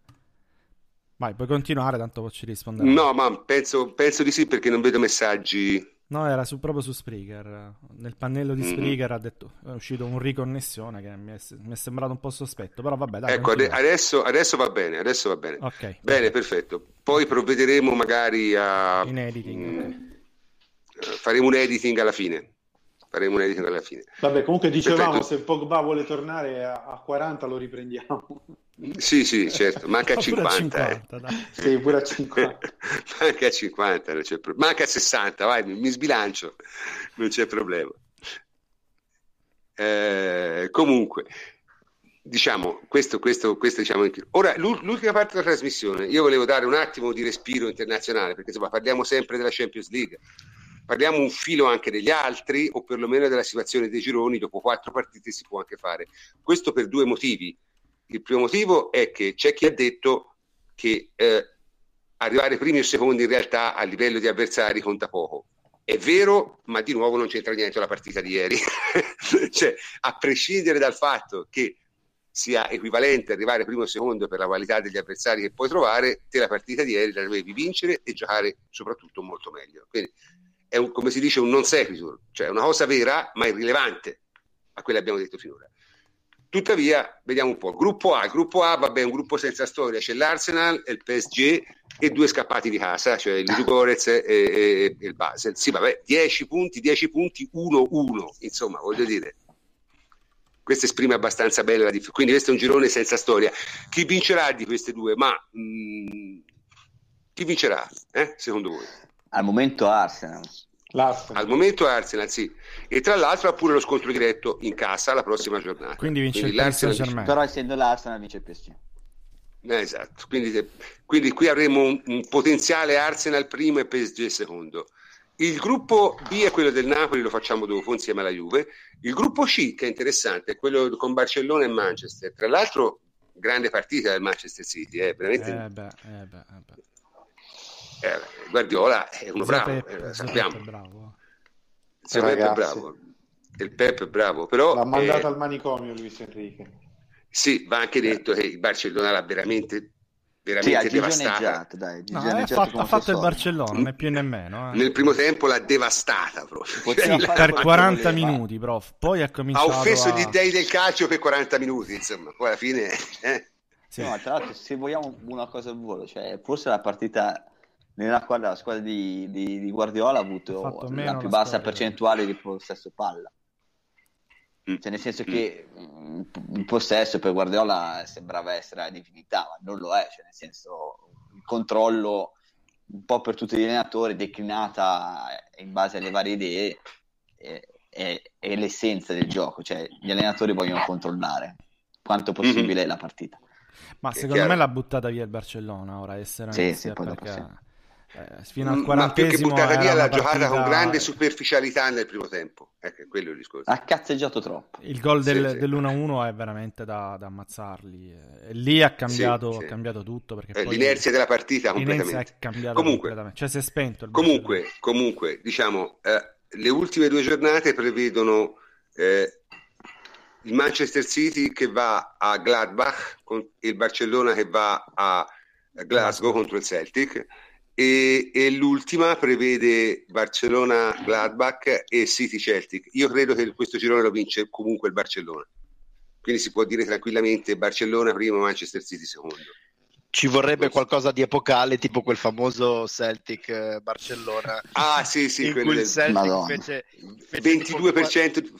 no, di possesso palla. No, 17, molto meno. Praticamente molto meno. le rimesse laterali e un paio di rimesse al fondo del portiere e basta. E vinse 2 a 1 e vinse 2 a 1 una roba incredibile. incredibile. Sì vabbè sono quelle follie giocare calcio.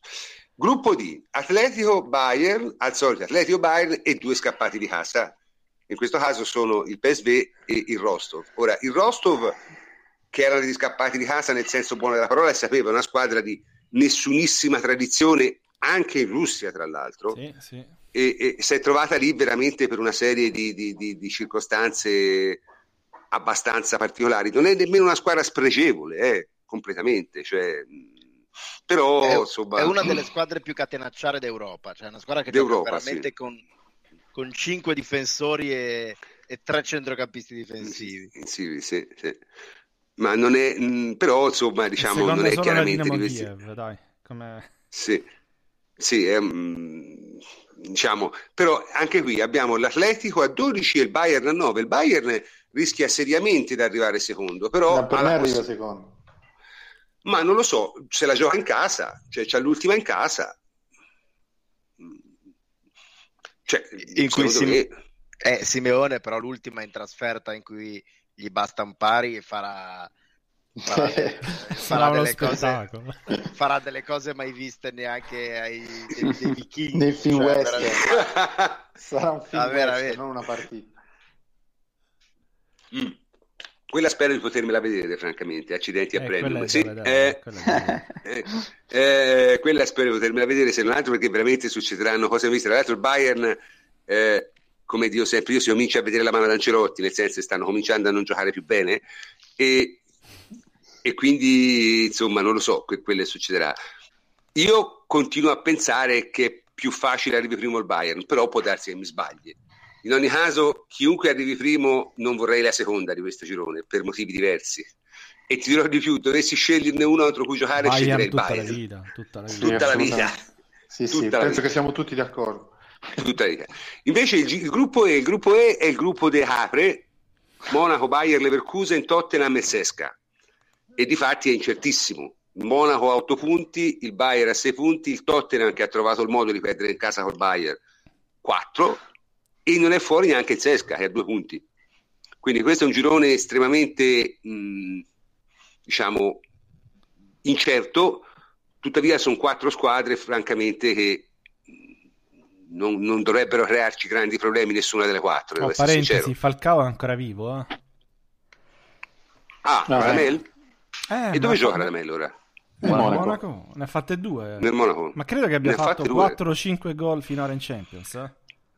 Però, eh, ma Eh. mi fa piacere, sta- io me lo ricordo giovanissimo in Sud America, era un gran bel giocatore. Un gran bel giocatore. Comunque, questo è un girone veramente sul quale, ripeto, non è fuori neanche il Sesca. Comunque di qui si potrebbe pescare, diciamo. E qui sarebbe, sarebbe un Eh, girone sarebbe- pescabile. Tra l'altro il sì. il Sesca gioca la prossima in casa col Bayern, se la dovesse vincere poi ha veramente una chance di arrivare in fondo. Quindi non lo so. Il Allora, Tottenham è riuscito a prenderne due in casa e cos- con Sì, Monaco E, sì, sì, sì, sì. e Bayern che- cro- a crocefiggendosi da solo perché ne perdi Ma due in io- casa contro le due che sono le più forti a parte te e praticamente ti, ti consegni a- al boia ecco. Io ecco, francamente il Tottenham quest'anno l'ho visto giocare poche volte, ma non- come squadra proprio non riesco a inquadrarla minimamente. Te Fleccio che l'ha vista sicuramente più di me, hai qualche idea? Ma eh, sì, sì, beh, ho idea che non, non mi spiego perché non, non riescano a, più a trovare le, le minime giocate che facevano l'anno scorso e che in Premier comunque continuano a farlo. Continuano a fare, dai, continuano a fare. È, è sempre lì col Chelsea, è lì col Chelsea, con, con l'Arsenal più o meno allo stesso livello. È una squadra che sa giocare bene a calcio. In Champions eh, sembra dimenticarselo, più che altro si fa, si fa infinocchiare nelle maniere più, più assurde, perché entrambe quelle partite eh, io le ho viste e sono state partite in cui il Tottenham ha, ha buttato via letteralmente. Col Monaco si è fatto fare due gol subito all'inizio della partita pronti via esordio in Champions puoi dire che l'ansia l'emozione eccetera. Col Bayer Leverkusen eh, il Bayer fa un, fa un gioco fa sempre lo stesso gioco di Schmidt col suo eh, pressing eh, spropositato ed esagerato che sembravano poter contenere perché hanno dei, dei palleggiatori dignitosi e poi invece l'hanno buttata via anche quella. Invece Ranieri... Ah no, c'è il, c'è il gruppo F prima, no? No, no, no, no, aspetta, aspetta. Adesso siamo al gruppo F.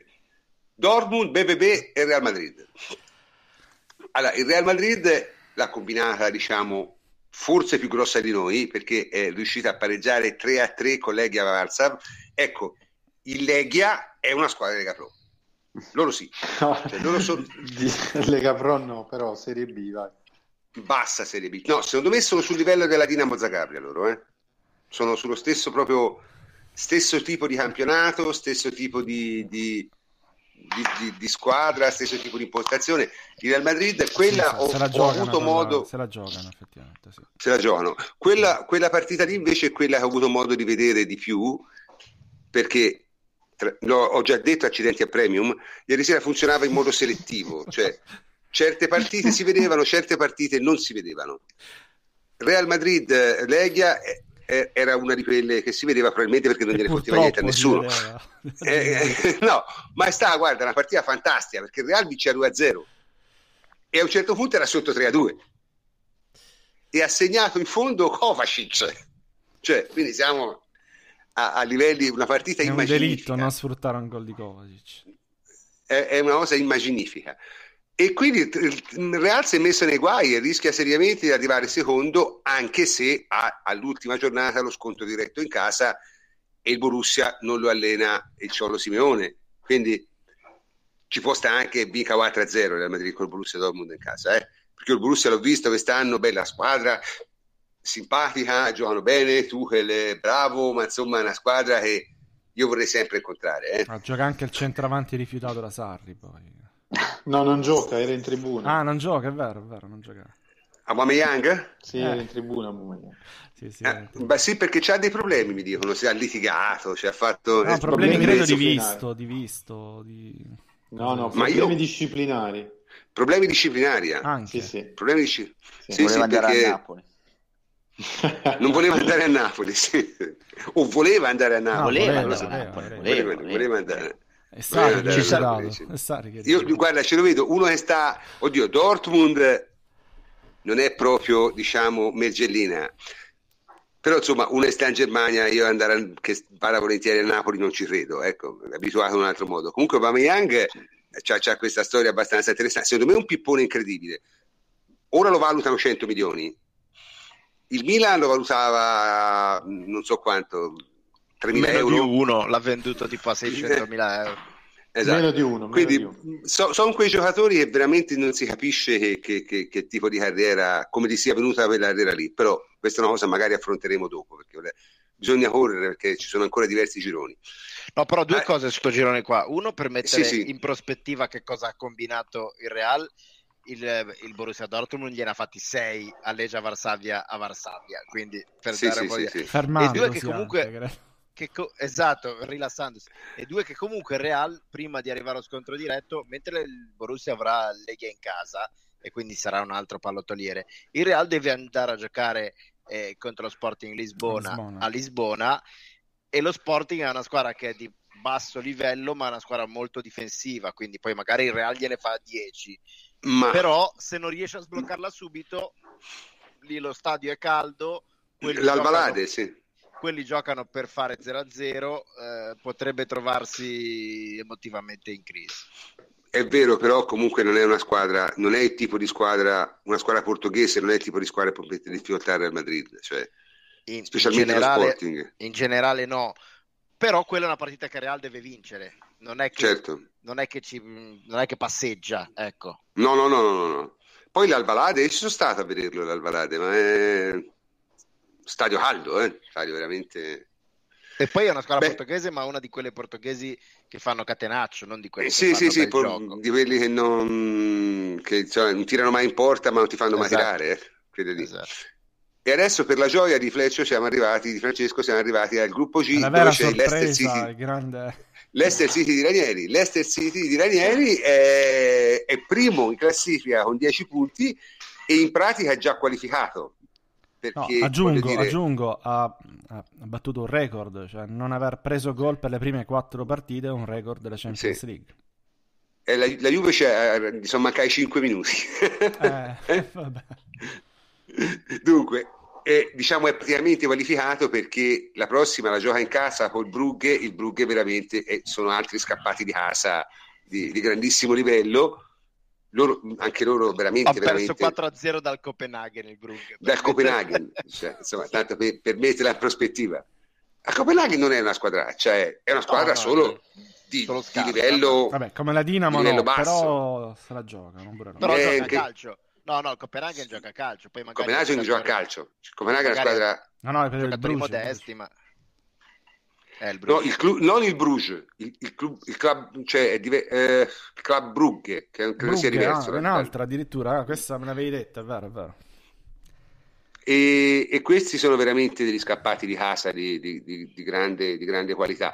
Quindi penso che il Leicester ce lo troveremo eh, negli ottavi e probabilmente come primo del girone, perché ha tre punti di vantaggio sul Porto e diciamo il Porto va, il discorso di prima, il Leicester dovrebbe passeggiare in casa col Brugge, il Porto va a Copenaghen, che è una partita che comunque devi giocare, e l'ultima è Porto-Leicester, quindi all'estadio Lo Dragão. Quindi insomma è, è- è da vedere. Bene, abbiamo finito i gironi ci- del- degli altri, adesso possiamo arrivare ai gironi delle due italiane. Abbiamo il girone B del Napoli e questo è un girone estremamente aperto. Diciamo il Napoli salvandosi a due minuti, tre minuti dalla fine contro il Besiktas che comunque aveva giocato una partita di merda, eh, perché questo va detto, cioè nel senso il Besiktas era, era avanti 1-0 ma non aveva giocato una grande partita. Da avanti sul rigore, do- do- insomma, Besiktas è una squadra abbastanza scadente. Diciamo questo probabilmente a livello di composizione, quello del Napoli è il girone più debole in assoluto, secondo me, come, come valore delle squadre. Perché la Dinamo Kiev è veramente scarsa, il Besiktas è pochissima roba, il Benfica, insomma, non è granché, e il Napoli è il Napoli. Quindi qua, a livello di, di- di- di composizione del girone, questo secondo me è il girone come somma diciamo, di valori il, il peggiore in assoluto. Però è equilibrato, perché il Napoli ha 7 punti, il Benfica ha 7 punti, il Besiktas ne ha 6. Ora, il Napoli, qual è la situazione del Napoli? Beh, è molto semplice. Il, il Napoli gioca in casa con la Dinamo Kiev per la prossima partita e Benfica e Besiktas eh, si scontrano. Eh, in Turchia, se non sbaglio. Esatto, Besiktas e Benfica, Napoli, Dinamo Kiev. Ora, allora, se vince il Benfica e vince il Napoli, sono tutte e due qualificate. Con qualsiasi altro risultato, il Napoli se la deve giocare l'ultima, per forza. Perché? Se dovesse vincere il Besiktas va a 9, il Napoli va a 10, il Benfica rimane a 7 e l'ultima è Benfica-Napoli e in teoria se la deve giocare perché il Napoli ha vinto 4-2 col Benfica, quindi in teoria un 2-0 qualificherebbe il Benfica. Giusto? Sbaglio? Sì, sì, sì, no, è così, è così. Eh? Eh, oh, se pareggiano è, è pure peggio per certi versi perché a questa maniera succede il Napoli andrebbe a 10 il Benfica andrebbe a 8 a- il Besiktas andrebbe a 7 Aspetta. l'ultima è Besiktas Dinamo Kiev Mm? e, il, e quindi Besiktas vince e il Napoli è dietro al Besiktas negli scontri diretti quindi se arriva a pari col Besiktas viene eliminato quindi se il Napoli perde a Lisbona e il Besiktas batte la Dinamo Kiev il Napoli è terzo So- sto- l'ho fatta troppo complicata ma avete No, seguito? come ti piacciono queste cose, però? Queste cose delle... no vabbè ma è, della se- Logica classica Però abbiamo seguito gli algoritmi di Cresta, quindi. No, vabbè, ma questa, era- questa invece è corretta, eh, questa è la nostra serie. Appunto. Quindi abbiamo seguito Quindi- gli algoritmi. Però è più, o meno, è più o meno l'unica combinazione che elimina il Napoli. È più o meno, sì, ma non è una combinazione Non è improbabile. imposs- sì, certo, certo. Cioè, una, una combinazio- cioè, un pareggio tra Benfica e Besiktas con vittoria del Napoli alla Dinamo Kiev, una sconfitta del Napoli a, a Lisbona con vittoria del Besiktas sulla Dinamo Kiev, non è una combinazione No, no, no, strana, certo, è plausibile. è plausibile. Cioè, Tutte le, Cioè, non è che deve- le altre il Napoli ce la fa. certo, magari certo. Quindi il. Napoli, il Napoli ha fatto, diciamo, pareggiando, diciamo, ha- ha messo un piede negli ottavi. Eh, però ancora gli manca tutto il resto del corpo. Nel senso, per loro è cruciale il risultato di, di Benfica Besiktas, posto che vincano con la Dinamo Kiev in casa, cosa che io do per scontata. Però Napoli non mi pare una squadra solidissima in questo momento, quindi però diciamo la logica dei pronostici dice che loro battono la Dinamo Kiev. Se Benfica e Besiktas pareggiano, l'ultima li diventa complessa. l'ultima gli diventa complessa, secondo me, perché, perché verrebbe, eh, potenzialmente potrebbe, perdendo potrebbe, venire, potrebbe essere superata da due squadre, questo è il punto.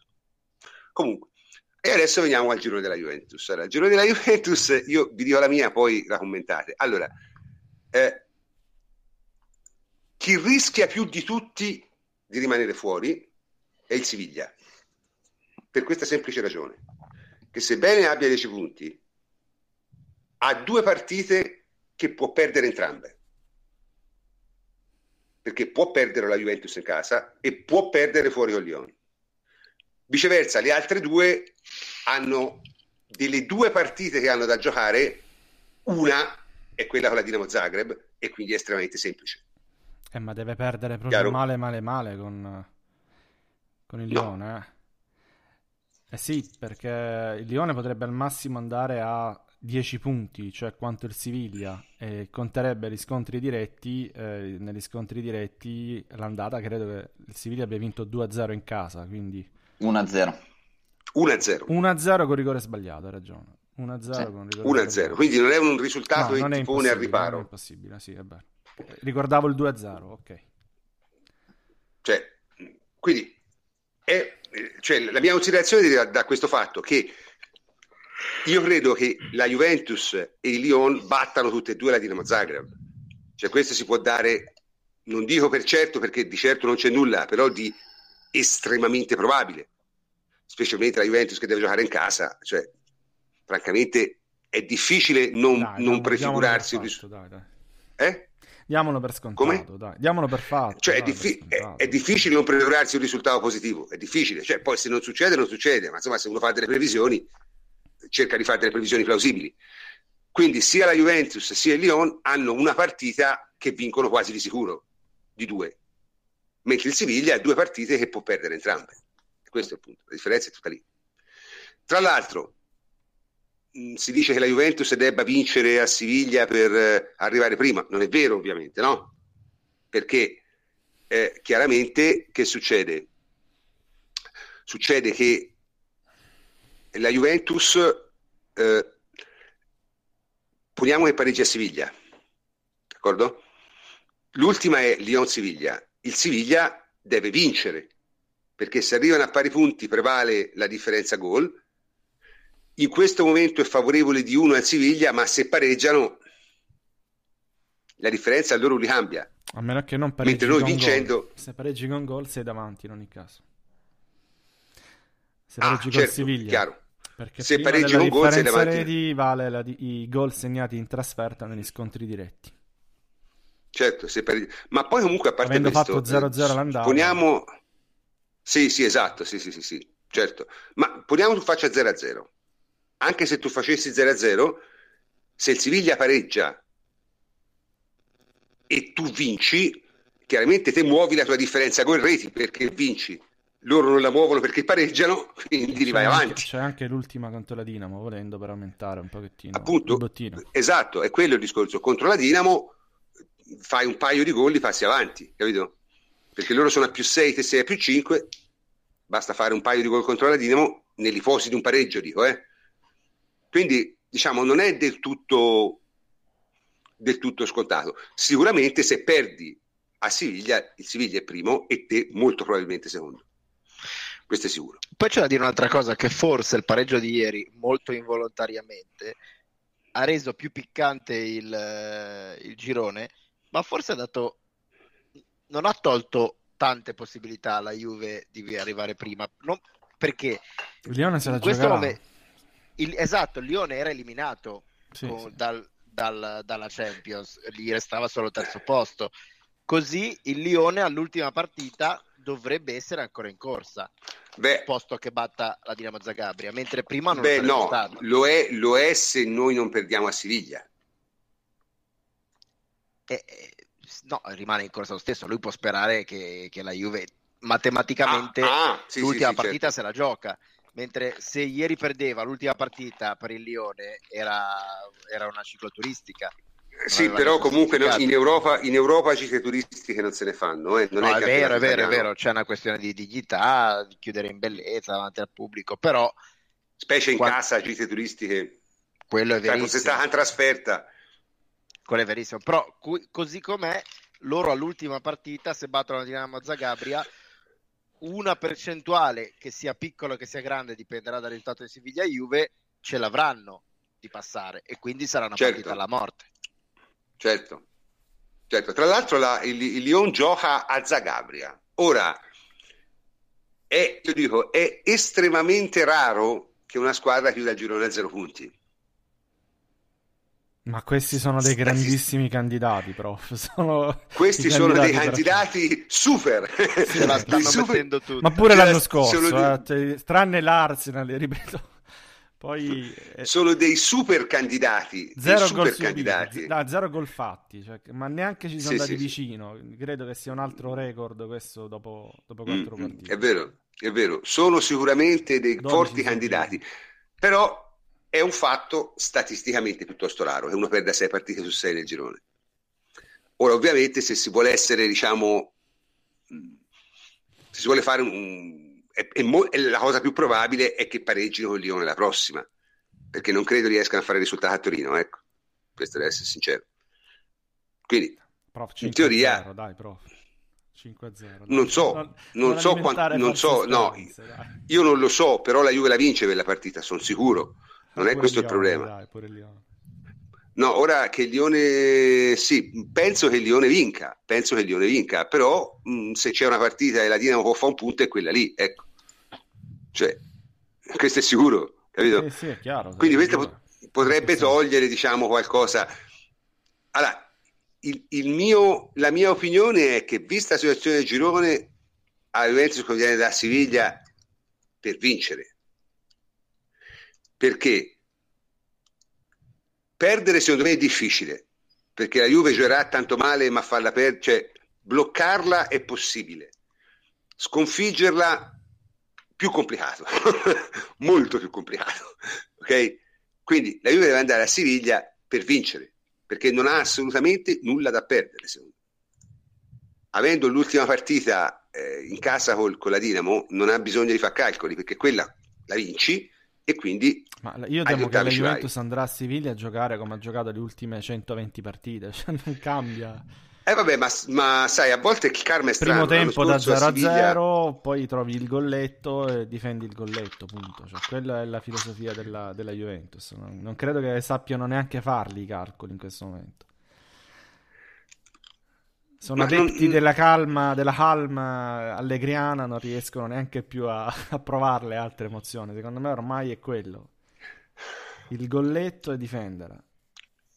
Quindi faranno anche quello. E poi sta pagando, ha ragione Freccio, eh, sta pagando perché finora i risultati li ha ottenuti così, però non credo che la Juventus possa permettersi, ma neanche lo sappia fare, di, di cambiare il modo di giocare anche a livello mentale, andare lì per fare la partita d'arrembaggio, non lo saprebbe fare, secondo me. No, ma te non devi fare l'arrembaggio, però devi andare lì con l'obiettivo di vincerla. Cioè, non devi andare lì perché l'anno scorso l'errore fu quello. Bastava un punto, capito? Sì, sì, sì. Eh, questa volta invece non devi andare con, quella- con quel tipo di idea, devi dare l'idea io voglio lì a vincere, perché tanto il risultato della partita conta relativamente, se perde arriverò secondo, eh vabbè, capita, se- capita tante volte, capito? Sì. Non, non- non è che cioè, non è una partita in cui te devi andare lì e pareggiare perché se no rischi la qualificazione, capito? Allora in quel caso lì è il discorso diverso. Perché la Juve se batte la Dinamo in casa è qualificata, matematico.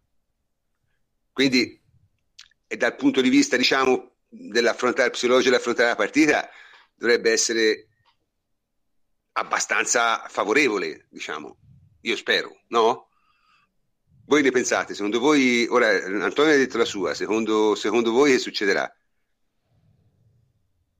Qualcuno vuole intervenire o mi fate fare la figura Ma di secondo me, no, secondo me, prof, io sono d'accordo. La Juve eh, andrà lì per cercare di vincere la partita, sicuramente. Eh, non so se farà una partita dove proverà a fare il golletto e aspetterà. Secondo me, dobbiamo andare lì per, per aggredire il Siviglia cercare di, di vincerla prima possibile. Perché mm. voglio dire, è nelle possibilità della Juve vincere eh, bene col Siviglia. Questa sì, è una rara partita in cui vincere eh, ti aiuta e perdere non ti cambia sostanzialmente nulla. Esatto. Quindi sarebbe l'ideale per una bella partita, diciamo, gratuita, ecco. Mm-hmm. Sì, a, a, viso aperto, senza tanti calcoli. È quello che tecnicamente è un free play, eh? Esatto, esatto. Mm. È un free play, perché non, non, non è, cioè, il risultato di questa partita si dice solo sul... Tipo solo, Se... puoi, cioè, ne è solo da guadagnare, ecco, perdere non ci puoi perdere niente. Esatto. Perché comunque la tua qualificazione è comunque legata al, al risultato dell'ultima. E se vinci questa non è legata nemmeno a quello. Quindi figuriamoci, insomma, tutti i vantaggi, hai tutti i vantaggi del mondo. Hai tutti i vantaggi del mondo. Quando è col Siviglia? Col Siviglia il 27 novembre. Il, 26, il 22 novembre. 22 novembre. 22 novembre. Esatto. 22 novembre. Bene. Beh, speriamo di recuperare qualcuno per quella data. Beh, penso, cioè, eh, in teoria sì, però sai, eh, di non perderne 20... qualcun altro. Eh. Esatto, da qui al 22 novembre non si può mai sapere quello che succede. Beh, d- rispettando la tabella allegriana dovremmo essere sulla rampa di lancio, no? Sulla... Sì, sì, sì, sì. in un, teoria In un sì. momento di, di brillantezza assoluta. In teoria, in teoria, sì. In teoria. In teoria sì. Bene, eh, la, anche stasera la trasmissione si avvia alla conclusione. Eh, abbiamo commentato dovutamente la partita della Juventus. Abbiamo anche fatto una panoramica dei gironi Champions League che mi sembra doverosa perché insomma a un certo punto bisogna anche avere un minimo di respiro internazionale, non occuparci sempre delle nostre cose. Intanto ve- sento che il plenipotenziario ha fatto entrare i cani, quindi questo è il segnale proprio che, che bisogna... Resa, che bisogna il segnale totale di resa. Quindi comincio col salutare i miei complici, ovviamente il plenipotenziario Antonio Corsa. Ciao Antonio. Ciao prof, buonanotte a tutti. Enrico Ferrari, ciao Henry. Ciao, buonanotte a tutti. Eh, Francesco Andranopoli, ciao Francesco. Ciao prof, buonanotte anche da me. E infine Davide Terruzzi, ciao Davide. Ciao prof, buonanotte. Bene, e anche questa sera siamo arrivati alla conclusione. Eh, vi ricordo che l'appuntamento è lunedì prossimo alle 22.30 e sarà il nostro appuntamento fisso d'ora in poi. Come sempre sono il professor Cantor e vi saluto, buonanotte a tutti.